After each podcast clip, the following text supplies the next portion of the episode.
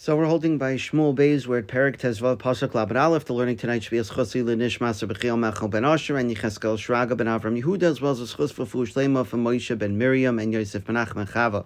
So we saw that when Avshalom launched his rebellion, he specifically sent Av Achitophel away from Yerushalayim to a distant place so that he would not be there to advise David once David learned that the rebellion was launched.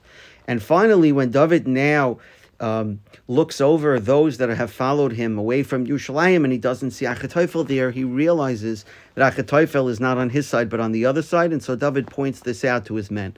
So Pasuk Lamed Aleph, David he could lamar David told over saying, Achitophel b'kaishrim im Avshalom.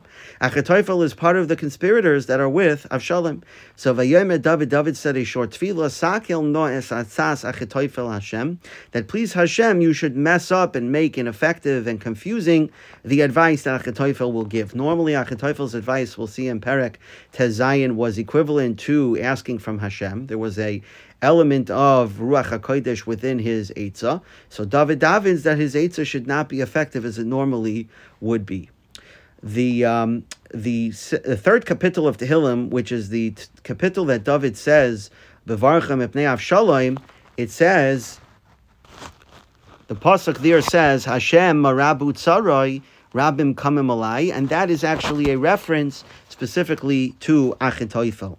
So Achitophel was a very close confidant of David, and so David realized that he now would not have that um, um, talent and that Eitzah and that advisor on his side. The Abarbanel says that it was even worse because by being on Avshalom's side, Achitophel knew David's tendencies. He was familiar with David's habits, specifically his strategies in battle, and so that would now be an advantage that Avshalom had by knowing David's normal strategies and David's normal habits that he would do uh, d- take uh, during a war. So Pasuk Lamed Beis Vahi David Ba'ad Aroish Asher Yishtachav Lekim. So David was approaching the summit of Har Hazeisim, where he would bow down to Hashem. We saw back in Pasuk Lamed that Har Hazeisim was to the east of Yerushalayim, and that there was the ability from the summit to see the temporary spot where the Aron was, and that way one could bow down towards Har Moriah. David understood at this time that Har Moriah was going to be the makam of the future Beis Hamikdash, so therefore he wanted to bow down at the summit of Har Hazeisim towards Hashem, towards Har Moriah. Coming towards him was Chushai Ha'arki, Karua Kutantoi Vadama al Roishai, who was his shirt was torn and there was dirt upon his head. So he was showing that he was together with David by observing Avelis, by putting dirt on his head and by um, by ripping his clothing, showing that he was also saddened by the news that David was ousted from Yerushalayim and that he, he wanted as well to accompany David into Golis. The Abarbanel adds that one of the purposes of David's davening at this time is after he hears the news that Achitophel joined Avshalom's rebellion, he davened to Hashem over this news. That was the purpose of davening um, at this time to um, um, um to at the summit of Har Hazeisim. The Al says that David had just finished his tefillah. It was not it was not a short time. It was it was immediately after um, finishing his tefillah that immediately was answered, where Chushai comes, and Chushai is going to be the answer to Achitophel. Achitophel is going to give Eitzah to Avshalom, and the person whose advice Avshalom is going to take over, uh, over Achitophel is going to be Chushai. So the refuah to the Makkah to the to the problem comes immediately as soon as David finishes his tefillah, as is suggested in the pasuk. Now, why is he called Hushai Ha'arki? What's Ha'arki? So there's a medrash in Tehillim that says that there are three reasons why he was called Ha'arki. Either because he was from the Archi David, from the warriors of David, or it's a reference to the fact that because of him, David's Malchus was saved because we'll see that again he gives the Eitzah that Avshalom ends up following that saves David. And one says that Arki is the name of his city, which the Radak tells us was mentioned in Sefer Yoshua as part of the territory of Shevet Yosef. It says over there, Eskavul Ha'arki Atarais. So Ha'arki is one of the cities in Shevet Yosef. The Radak and the Sefer Derech um, explain another reason why David bows down at this time at the summit of Har Hazeisim, because this was the last point where someone could see Yerushalayim, or if you were coming towards Yerushalayim, this is the earliest point that you could see Yerushalayim from the summit of Har Hazeisim.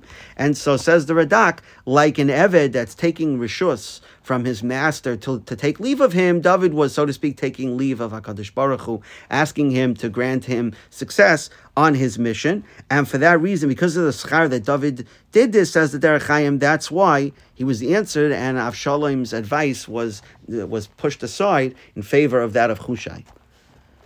So Pasuk Lamed Gimel Vayomer David. So David said to Chushai. Chushai wanted to join David. He wanted to go into Golis with him. David says to him, "Imavarti iti, if I allow you to come with me, v'hayisa alay lamasa, you're going to be a burden."